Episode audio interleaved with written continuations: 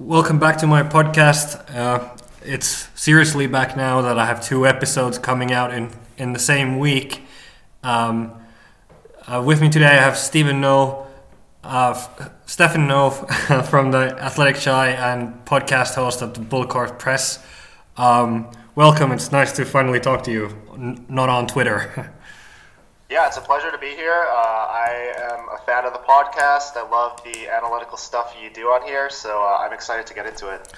So we're going to be talking about the Chicago Bulls, obviously, and Lauri Markkanen. And I think just to sort of recap the season, the Bulls started three and twenty, then they went ten and two, and have since been five and thirteen or something like that. And the tank is sort of back. And the funny part for me is that I watched the start of the season and I sort of missed a good part because I had other work. And now that I'm back, th- this is like the team that I expected to see, and I'm very surprised what happened in that middle part. Uh, what's the season been like for for you uh, for whole uh, for the whole and and what do you think that ten and two stretch really what was behind that? I mean, as you said, it has been a huge roller coaster. That three and twenty start, it was miserable. Uh, there was not good basketball being played. You know, and like obviously the Bulls are tanking this year. It's a rebuilding season, but you want to see at least like some progress from young players. And Lauri Markkanen was great, but they really weren't getting anything else from anyone in those first 23 games. Then Nikola Mirotic comes back, and actually David Nwaba, who is this unheralded. Uh, shooting guard. He came back at the same time as Mirotic, and he was also a large part of this uh, development for the Bulls, where they went on this hot streak. Trade Mirotic uh, a couple games ago, and then they're back to being completely terrible. They've gotten blown out in two of their three games, and the third one last night against the Kings. They blew a giant lead. I actually didn't watch that game yet, so I, Mika, I know you did. Maybe if we want to get into that, you could be the expert on that one. But um, yeah, it's been a very strange season, uh, full of like the highest highs and the lowest lows, and pretty much nothing in between. yeah, I think like the three and twenty is the perfect example of when you just don't have a point guard and you have bad players, and there's just if you don't have a good point guard or any sort of point guard play, that's that's what happens. You don't. There's no way to run enough sets competently for 48 minutes to win. And now that uh, LaVine is back and well, Dunn isn't playing now, but Dunn was sort of good, and uh, there's there's sort of a little bit more ball handling to me, which means you're not going three and twenty, you're going five and thirteen, and that's sort of the difference to me there.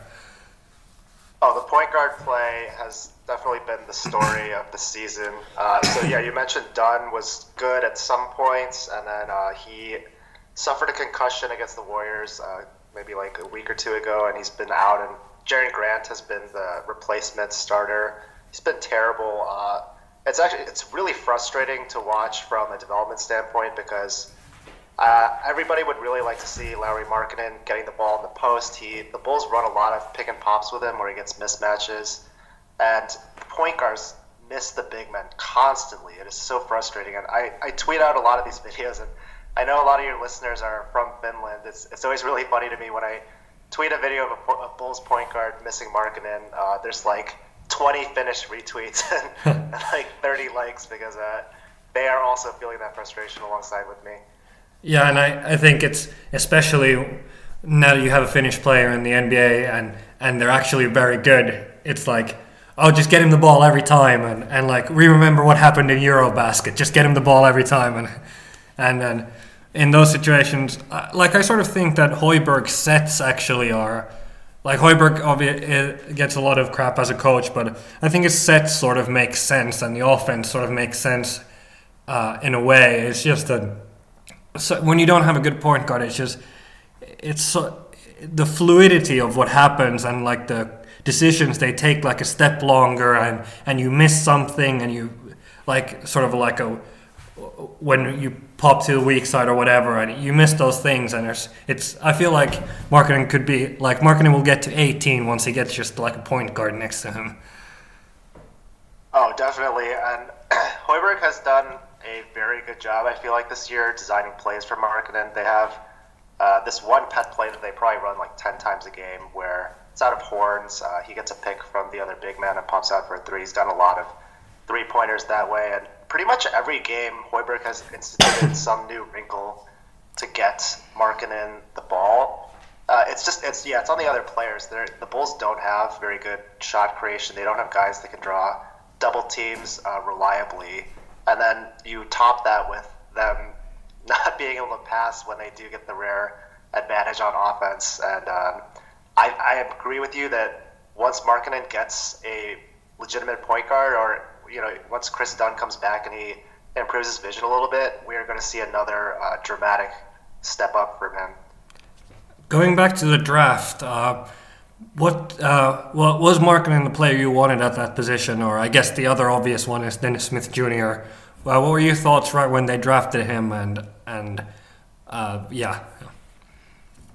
So I did a lot of pre-draft stuff, but it was in the middle of the draft. The Bulls had, I think it was the 16th pick at first, and uh, they had Jimmy Butler on the roster.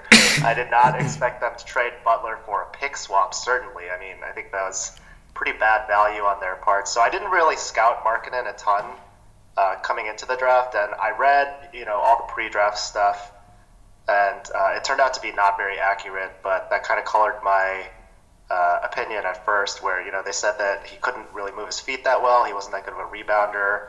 He's going to be like a Channing Frye type. Uh, all of that is like totally not true. And as soon as I started watching EuroBasket, I watched all his games there. It was immediately evident that this guy is like so much better of an athlete than people are giving him credit for. Yeah, I wonder what it is because, well, uh, we know what it is. It's sort of like the white seven footer and the soft label and all that. But like he does move sideways quite well. That's not the problem. And and and I, I think that's also it was sort of obvious from day one in the NBA that like he like his sort of mobility is is pretty close to being okay like or like okay in a very good sense uh, that he he could switch a bit and and stuff like that. I yeah yeah, I think part of it was that his college coach, who went to University of Arizona, Sean Miller, was his coach there. I, I, don't think Sean Miller was like a very good coach for him. The system wasn't good for him, and he didn't get to showcase what he could do. So uh, I understand like why those draft guys didn't quite get it right with him, but um, I'm happy that he fell to the Bulls at seven. That's for sure. Uh, it's funny because in sort of my mind, when I actually watched him a lot of a lot in high school, and at that time uh, he well, he was like a lot better than all the other players, of course, but he wasn't that much better. And I think when coming in coming into the like uh, first college season, I think he was projected as like a late first rounder, and I sort of understood that and was actually like sort of very worried about him. Like one of the things like people don't know is that when he was in high school, his mid ranger was like the really fluid shot but the three pointer was sort of still like getting there, and the range wasn't like an NBA range really. It was the European range, and you could see him sort of the rotation on the ball and stuff like that start to break down when he got further. And then it's funny because when the Eurobasket started, and that was the next time I really saw him a lot, and it was like, okay, now he's the same player compared to the Eurobasket players as he was compared to the high school players. So it's like a, an, an enormous leap during his first college season, and even from there, like I think during the season he's also grown quite a bit. Yeah, he has grown a lot. Um, yeah, I mean, just like the weaknesses that I talked about before, supposed weaknesses like his rebounding. His rebounding wasn't amazing in the beginning of the year, but he's had some crazy rebounding games. I think he had like 17 or 18 defensive rebounds the other day. His passing, he's gotten really good at throwing outlet passes. I mean, every single game that I watch him play, I pick out one new skill where I'm like, this is really impressive. So it's so much fun to watch him this year. The the passing is something I think that's it's not like he's like a like a real high post passer kind of guy, but I think that's where he shows that he really gets the game at a high level and like understands what to do and what his mistakes are. For example, like on defense, there are lots of mistakes, but I feel like he sort of gets what he's doing wrong, and he's like an intelligent player and like a pretty tough guy as well. Um, what are some like what's he at overall? What do you think he's better at than you originally thought, or so or something? Well, I mentioned the rebounding. Um, his his lateral movement on defense is so much better than I expected. Uh, the Bulls run some pretty aggressive defensive schemes with him, where uh, you know, they'll have him show or hard hedge, blitz occasionally, and he will get switched on to guards. And I really haven't seen him get blown by that often when he's been on guard. He's pretty good at staying in front of guys. Uh, you mentioned that like sometimes he can be out of position. I think like his help defense could use a little bit of work as far as like trapping the box, uh, coming over from the weak side, stuff like that. But uh, yeah, like his oddball defense has been way, way better, especially uh, as I said, like moving his feet uh, against master guards on the perimeter. Yeah, I think that's uh, the like the weak side help and stuff like that's where he, I think he screws up a lot, but that's sort of okay. He screws up in a way where you think that uh, that it's going to get better. It's not like he doesn't understand anything that's going on, and then. Um, something that I, I think I've you for example mentioned the post passing when he gets a switch and the ball never makes it there and part of that is obviously the passer but I think that's something where like he when he's trying to get position in the post that he sort of doesn't really know how to get it, and it's not only I think physical, but which is one part of it. But I think he's just not sort of there. Hasn't really found a way to be comfortable in how to get position on the post. And I don't know if it's technique thing, but it's always something something I I've, I like to look at closely because it looks sort of weird when he's trying to figure it out. Um, I don't know. What do you think about that? Yeah, I think he doesn't have the greatest seals when he is trying to create a lane, uh, passing lane.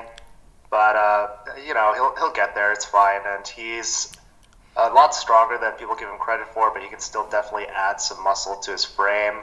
Uh, the Bulls have been using actually uh, they they run a lot of high low action because the point guards can't throw the ball into him, so they'll they'll pass it to like the top of the key and have Robin Lopez lob passes up to him, and that's an area where I am really impressed because they just throw it up there and he goes up and grabs it. We, we saw that in Eurobasket ton where they're throwing him a lot of lobs. Just so fun to watch. So he's got some stuff that uh, he's good at and some stuff that he can improve. Um, yeah, that's one of the plays I've noticed recently, especially that uh, Lo- I guess like Lopez knows how to do like the high low pass, and that that makes sense. And it also maybe helps like get position because it's sort of a different like you're not just off a switch trying to get that position, but there's actually like something happening in the set where that puts you in a better place than to get like the high low because you may be like facing the basket instead of facing out to the perimeter, for example, there. Yeah, you know, Lopez is a taller guy. He has better angle oftentimes. I mean, the guards when they're on when this they're in the slot or on the wing, they don't they don't even look for Markkanen. they just look for Lopez in the middle of the floor and throw it right there. Yeah. Um, when you're trying to build a team around Markkanen and and uh, I guess the other big player in this case is LaVine, I sort of wonder what sort of team needs to be around them because like eventually. Uh, likely with LaVine, but at least with Markkanen, you're you're going for like a 50 win team, and then perhaps if you get lucky, you get to be better than that. Um, what sort of what do you sort of imagine? I think especially LaVine is the bigger question mark because he's sort of a maybe a weirder specialty player. Like people thought Markkanen, oh, he can't play in certain spots or whatever, but that's been proven sort of false. Uh, I don't know. What do you think about like the team building around their young young guys? I'm not a huge uh, fan of LaVine or Dunn, to tell you the truth. I mean, I think Dunn he he's gotten so much better this year, and um, I think that it's reasonable to think that he can become like an average starting point guard. As far as LaVine, uh, you know, I know your listeners and you are uh, pretty into advanced stats, and obviously, like he ranks terribly in all of those. His on-off numbers have never been good. RPM, I think he's been like bottom five in defensive RPM all three years of his career. Uh, as far as this year, he's been a little bit better as of late. I, he had 27 points in this Kings game, and as I said, I haven't watched that one yet but his shot selection is really bad. I mean, he takes like a ton of long two pull ups, ton of contested shots. Uh, he has a lot of skill as far as driving, but this is this is the same thing that we've seen with the Timberwolves. Like he can do it, but he just doesn't do it enough. And whether he figures that out and starts driving more on the Bulls, I mean, who is to say? Yeah, LaVine is shooting like the Chicago Bulls. I've never seen a team like this where every perimeter player that gets minutes is under forty percent on two pointers.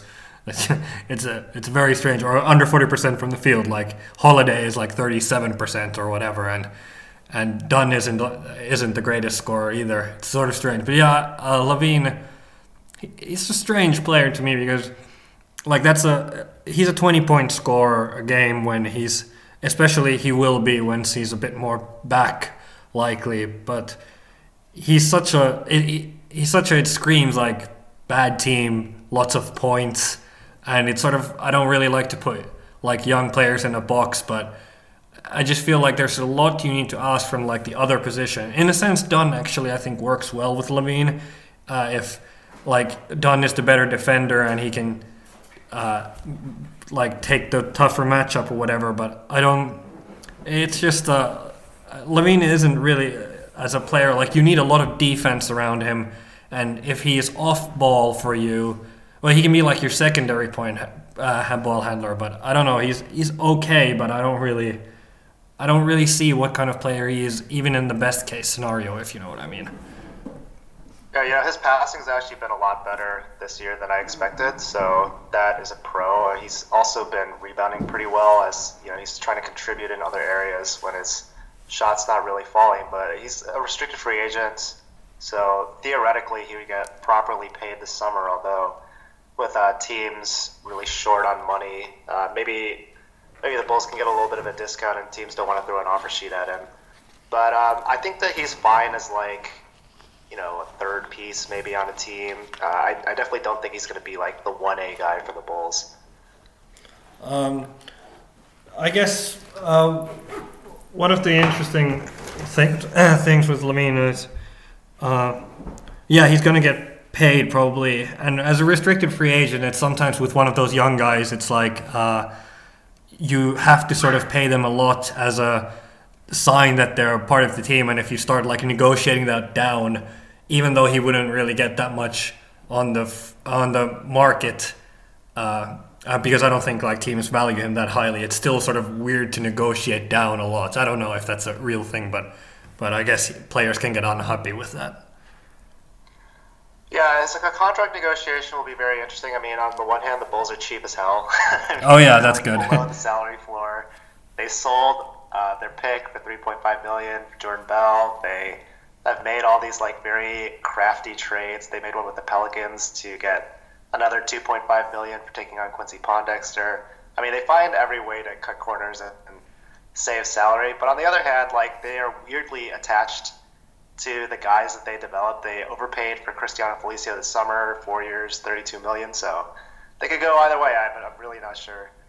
Well, Cameron Payne was supposed to be the future point guard until they got Kris Dunn and were willing to throw Cameron Payne under the bus immediately afterwards. yeah, they extended his option too, which I didn't understand at all. They're going to pay him like 3.5 million or something next year, where I don't even think he could get like a minimum salary if they had just, you know, let him let him go. I remember watching uh, Payne on the Thunder, and and he, he's really good at like off-ball screens like getting off them. And I, I thought at that time, at that time, it looked like he would be like a good high end backup. Um, so it's, uh, I guess it's at this point it looks like he's never going to become a player. But I'm not like completely there because I I remember watching him on the Thunder and sort of thinking that oh there's something interesting here and and uh, I don't know what do you think of him as a player. I'm a little bit uh, on an island too. Uh, everybody in Chicago has given up on him. Uh, he had a terrible summer league. He was really bad last season too. Couldn't even bring the ball up.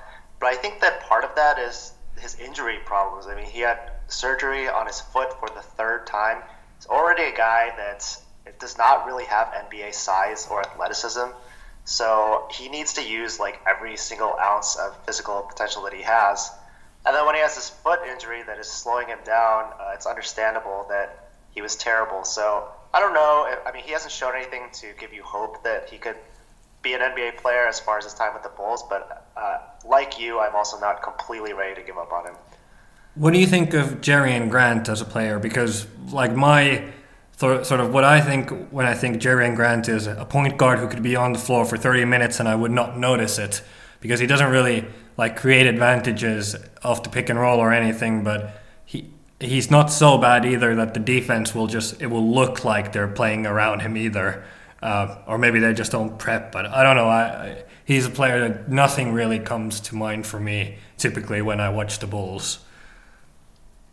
I think you would notice him if you watched him for like 20 plus games. Okay. Because of how infuriating it is. Uh, he can't run an offense at all. He's so passive. Uh, he Hoiberg praises his assist to turnover ratio constantly, which is such a misleading statistic because he never takes risks with his passes. Uh, the Bulls' offense is just getting shots in the last eight seconds of the shot clock constantly. I tweet out videos of him uh, frequently where like he has 17 dribble possessions. He just stands still or dribbles in a circle. Um, so I I'm not high on Grant. He, his defense isn't good either. Um, he can theoretically shoot a little bit. Uh, he shot the ball well from three last year. Struggled this year, but he is um, doing a little bit better as of late. But I think that his uh, his ceiling is like a, a backup, and for sure, I don't think he's ever going to be a starter in the league. You had a couple of really beautiful sentences in there. One of them was theoretically can sort of shoot or whatever. yeah. And and then the uh, first one was I, I can't believe uh, I've missed this, but but has Hoiberg said that like if you're a player and your coach is saying oh he's so great because he has a great assist to turnover ratio, that's a like that's a very something thing. I, that, that just sounds very odd to me for a coach to say that I, I'm playing, I'm being a positive player in that way.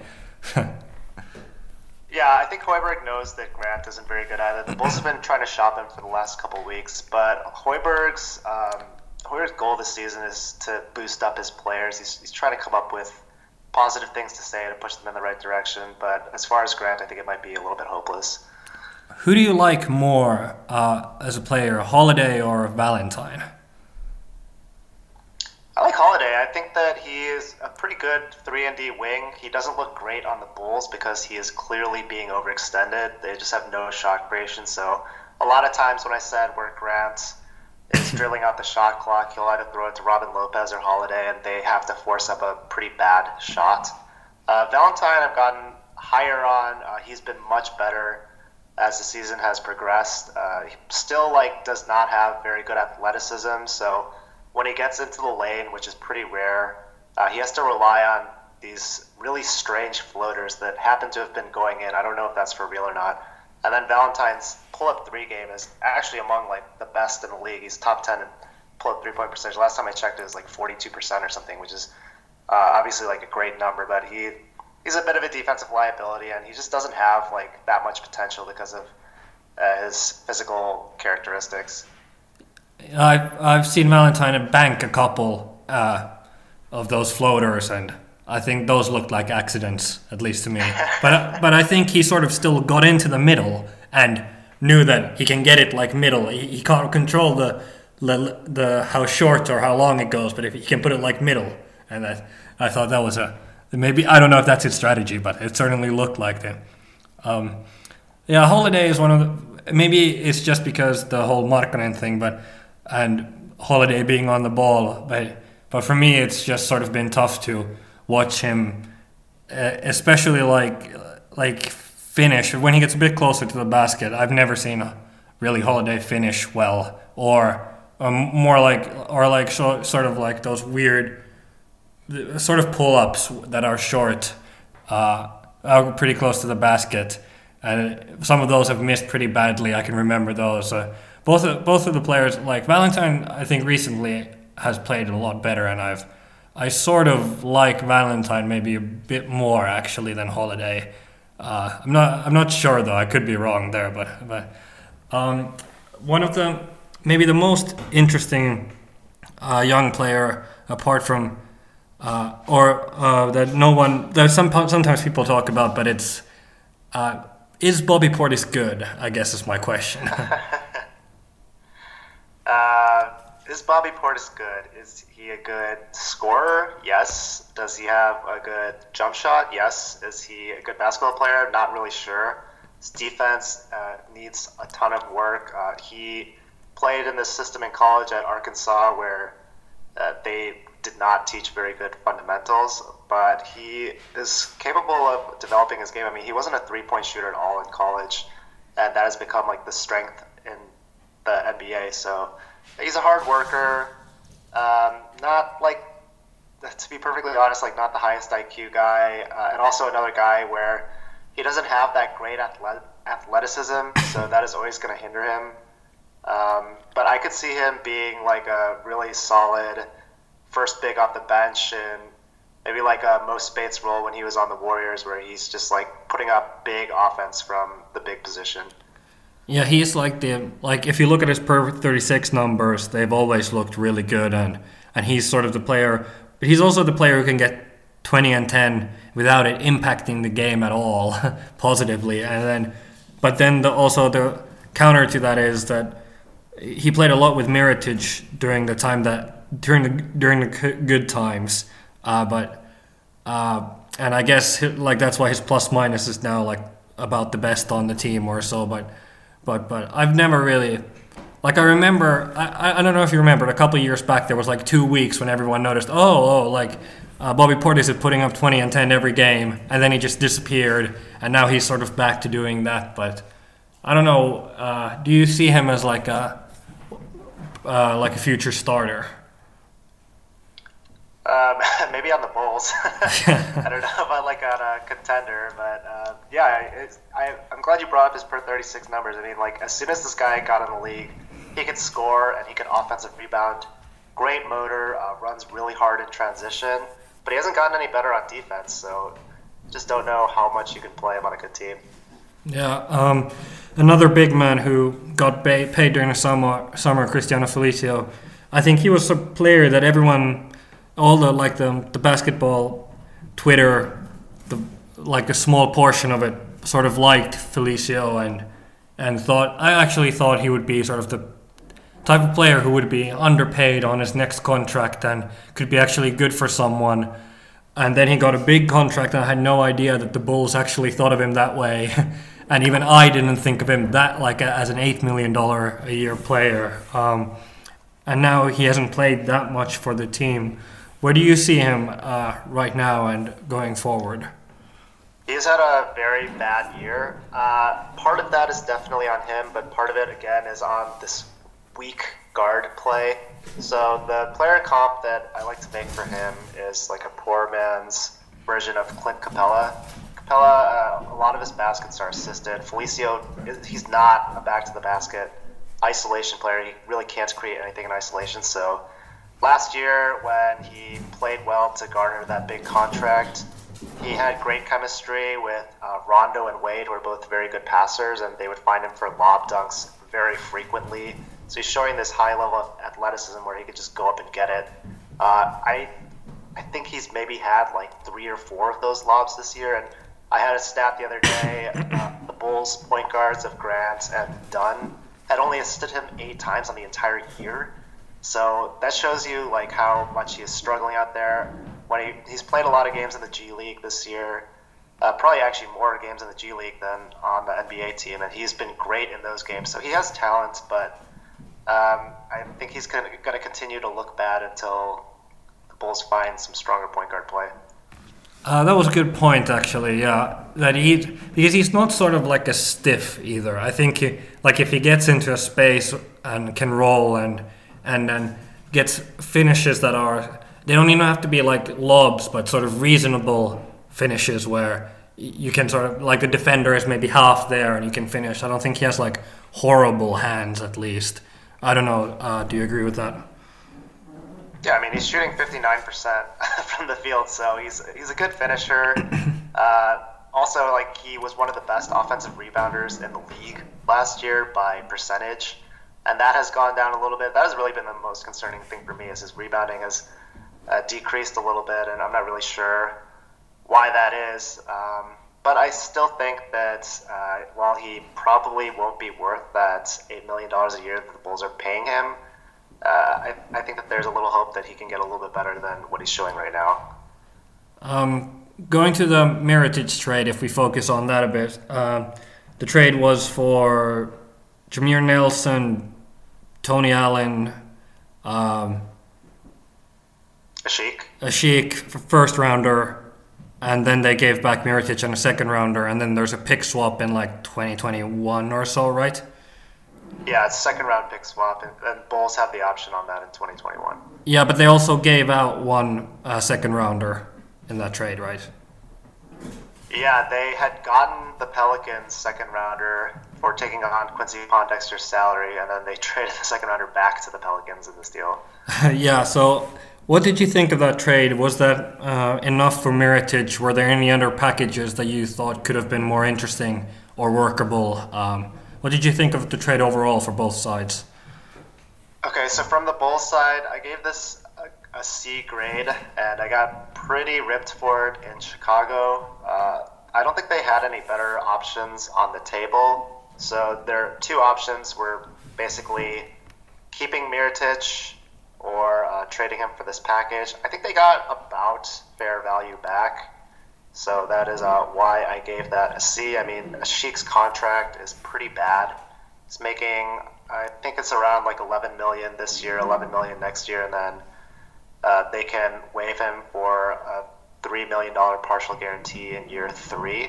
So uh, I, I think like what the number I've seen thrown around is like for every 15 million dollars a year in dead cap space, you can get like a, a late first round pick. So the combination of that and you know you're giving Mirotic, who's 26 years old, he is having a crazy good season on a very good contract. He's only making 12.5 million this year, 12.5 million next year. That that's a pretty nice player to have. Same time, you know, the Bulls are trying to tank, and Mirotic was screwing that up. And also, they didn't want to pay him in two years, so uh, I can kind of see it from both sides there. And as far as the Pelicans go, they they're in a pretty interesting situation. Dell Demps uh, has been on the hot seat seemingly forever. They have the eighth seed in the playoffs, uh, basically being given to them if they want it. So I can see why they needed to make some moves to improve, and their big man depth is so bad. I went to that game last night. Uh, they just signed Emeka Okafor, 35. He hadn't played in the league since 2012-13, and he was playing like I think he was the first big man off the bench for them. And Cheick Diallo is the other guy. He's not like very good either. So they they really need some help there, uh, and they got the best player they probably could for that pick in Mirotic. And I, I'm actually pretty skeptical they'll make the playoffs because I don't think the Clippers have won a couple of games, I think, recently, but I, I don't think they're, they're the problem. I think the Jazz are the problem. They just beat the Warriors and the Spurs, I think, and, and they have a super easy schedule coming up, and they're four losses down, and I feel like they're starting to get it really well. Uh, so that'll be sort of depressing to trade for Mirotic and then then be ninth. Although I'm not sure if the I guess it's better than if you if you just uh, make the playoffs at the eighth seed and then you lose embarrassingly four times to the Warriors. That's also another variation that I guess they want more. Uh, but those are really the only two options there. yeah, they, uh, the Pelicans played the Jazz last night. I went to that game and the Jazz beat them by 30. so uh, you might be right there. I don't know, but the Jazz, you know, they're rumored to be sellers too. They're possibly looking to move Rodney Hood. So I, I really think that like no team wants that eighth seed except for the Pelicans. well, that's a, oh yeah, but they desperately want it. Uh, that's yeah. for sure. Um, from the Bulls side, I guess the thing that like I think it's fair value for Mirotic. The only thing that I was left wondering was the second round pick, especially with the way the Bulls have like they seem to have like an LOL, you only live once attitude to second round picks. Uh, I'm sort of surprised they actually had to give that away. Do you, what what in the trade mechanic was sort of really there that they needed to give away the pick? Well, they had reportedly agreed to a deal that did not include the second round pick, and then Mirotic, because of the structure of his contract to protect his bird rights, he had a trade veto, a trade veto power that he exercised uh, the Bulls had this team option for a second year. Uh, if they extended that, they could get around the veto, but the Pelicans did not. Apparently, they claim they did not want the second year. I don't really buy that because that contract is still a really good contract in the second year. If they didn't want his salary on the books as they are claiming, they could have just traded Mirotic away for another asset. I think that's a positive contract. So I think this was really just a negotiating tactic by the Pelicans which is why I'm not crazy about the Bulls throwing the second rounder in. I think that if they just waited until the actual trade deadline, then Pelicans probably would have caved there. But you know, the Bulls don't care about second round picks; they never have. Um, so you know, to them, it's it's no big deal. Yeah, latest by after the 30 point loss to the Jazz, they would have traded, made the trade. So, yeah. Um, uh, for the rest of the year, uh, what are you hoping to see? What what do you sort of apart from tanking successfully? And actually, the tank ranks are pretty like everyone has 16 uh, wins or 17 wins, or I think the Bulls have now 18.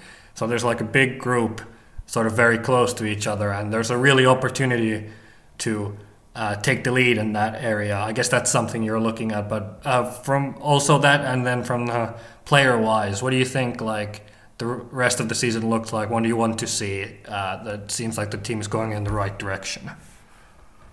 Uh, I'm I'm paid to watch these games, and if I was not paid to watch them, there's no way I would do it because the quality of basketball has been so so poor. Uh, so yeah, the Bulls sit in sixth position in the draft right now, and as you said, it's very bunched up. I expect them to get a ton worse after this Mirotic trade and get pretty comfortably in the top five there, if not the top three. Uh, and then you said player development. What would I like to see? Yeah.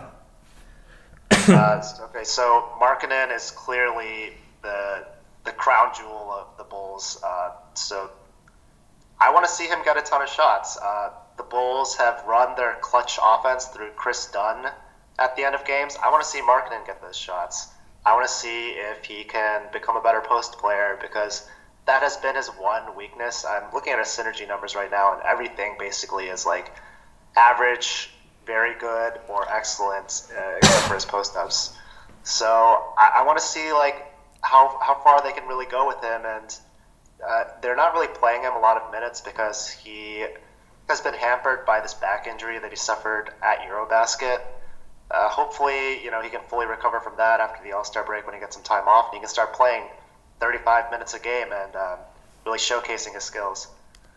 That's especially when like, people make the Dirk comparison with the shooting white guys and uh, seven footers, and and really the thing that like Dirk's the shooting was sort of overrated in a way. Always, it's uh, he was such he he was such a good post player, one on one scorer, someone who could really draw the defense to him, not only with the shot but like those uh, like those fadeaways. And as a one on one scorer, he is just a, a, is like one of the one of the top players ever actually. And and I think like I agree with you. You really have to push that with Markkanen because like the because that's really where then you get everything because if you have the shot and Markkanen shot is actually so much faster than Dirk's uh, was and and I think it's a sort of a cleaner better shot and I think he'll even shoot it at a higher percentage that Dirk often has uh, from deep. But if he can really just like score every time uh, against a short defender that's where you really have something very special as a team. Yeah and I want to see also like if he can be uh how he how effective he can be in pick and roll as the ball handler. Hoiberg has experimented with that with how bad the guard play has been. He's just let Markkanen bring the ball up and run some four or five action. The Bulls have so many interesting things they could do with that because they have a bunch of uh, stretch players. Uh, they run a lot of like DHOs, which are pretty impossible to guard with one player diving and the other one popping out for three. Uh, so a lot of interesting stuff that the Bulls could do. A lot of very modern stuff that maybe other teams will copy down the line. Uh, they don't really have the talent yet to be good in those plays, but it's uh, it's it's an opportunity for Hoiberg to go into the lab and see uh, the most creative ways that he can get the most out of Markkanen. Those are actually really interesting plays. Those four or five picks, uh, maybe coming off the move, or maybe just like straight up a pick and roll, sort of what Blake Griffin does and has been doing a lot now. Again with Andre Drummond the, like the first option is that you just switch there and it's easy. Uh, but there, maybe if you get like the slower big guy, Markkanen can like get past him on the perimeter. Uh, and if you have like the right player uh, rolling as well, uh, who's like good at getting position there, you that can also like work there. But I, I've actually never been that big a fan of like four or five pick and rolls. But what else do you see that? What else you could you use it for than just like the maybe the base pick there? Uh, well, I mean, they also run a lot of flare screens between the four and the five. The thing is, like, these big men that they're screening for, they're not used to coming out on the perimeter like that and those kind of act. Like big men aren't really used to switching off ball like that. So I think it uh, provides a lot of interesting opportunities, and the Bulls have had success with those plays and uh, the limited times that they've used them. So I think it'll at least take a little bit of time for teams to catch up on that if they want to try to run those types of actions. Okay, last question. Um, I guess it's if you had to bet now if Markkanen will make an All Star team. Uh, what, I, I don't think the bet is quite 50-50. I'm trying to uh, think of odds that would make you uh, stop for a moment and think. Actually, maybe the question is, what are the like the odds? Where would you put them at? Oh, uh, he, I mean, he's definitely a favorite to make an All Star team. Um, I'm not. I mean, some people in Chicago are going nuts and they're saying that like he has top five potential. I wouldn't go that far. I think he could be like you know a top top 20, 25 player, something like that. Uh, but I, I, I mean, I am really high on his ceiling, and I don't know. Maybe he's like a, uh, three to two favorite, something like that, to make an All Star team. Oh, actually, that's surprising. To me, it's not quite there yet, though. Uh, I, I don't really like. I sometimes think there's a player that Markkanen can, be, can become, but there's also sort of a limit there that he's. Yeah, I don't see him as like one of the best ten players in the NBA ever, but but if he's like the 25th best player and then he's in the East, you make the All Star. So All Star game. So that's yeah, pretty much. Um, well, uh, thank you for this discussion, and uh, it was very cool, cool, to talk to you in real life or through Skype.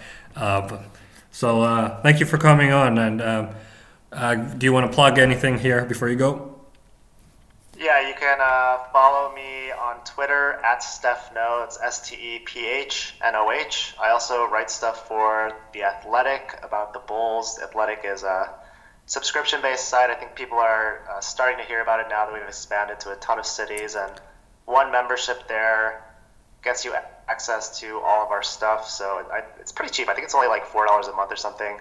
Great deal. You can read me. You can read my uh, podcast co-host Will Gottlieb. We have a podcast about the Bulls called Bull Court Press that we do about once a week, sometimes twice a week, and then um, our other Bulls writer, Darnell Mayberry, does great beat stuff. So, yeah, give that site a listen and uh, give me a follow.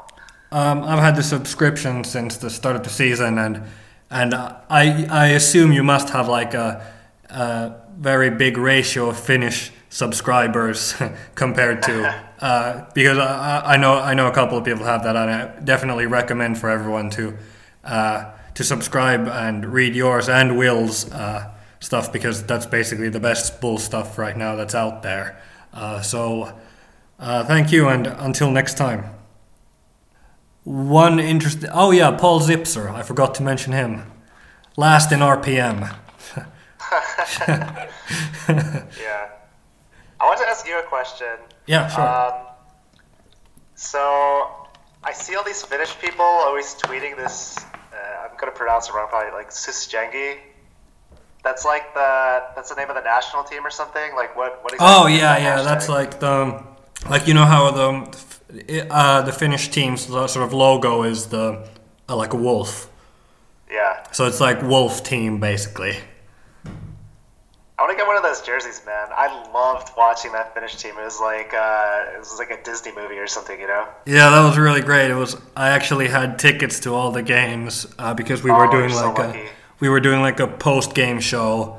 Um, yeah. Uh, so for the for the post game show, we got from the whatever production company the the tickets, and it was just the best. Like I will, for the rest of my life, I will remember when Markkanen stole the ball from ball from Poland and dunked oh, it to go to overtime. Yeah. I, that was like that was the play of the tournament for me. Yeah, that must have been so cool to see it live. Yeah, it was just it, it was there's like the, there are no words. It really was just a incredible moment, and just the whole yeah. comeback and everything, and all the games, and just the just the like like the feeling of having Markkanen on the team, and everyone sort of everyone knew that like when we watched him, that like all the all the twelve thousand people just everyone knew that this is amazing. Like we we don't get to see this ever, and and it was it was really really great. Yeah, yeah. I was like I was yelling at home. I'm in front of my computer watching it, so can't yeah. even imagine. There's the World Cup qualifiers going on, right? Uh, like there was first games a couple of months ago, and then soon there are the next batch of games. Where I'm like thinking like can we just get Markkanen to play one quarter? Like, what do we have to pay the Bulls? Like, they're so cheap. we could just give them some. Like, I can give them some Bitcoin, and we can get Markkanen just to play one quarter, and we would win those games. Like, like against Czech Republic, you only need ten minutes of him yeah. to really finish the deal. So it's it's frustrating to watch those games without him. And yeah.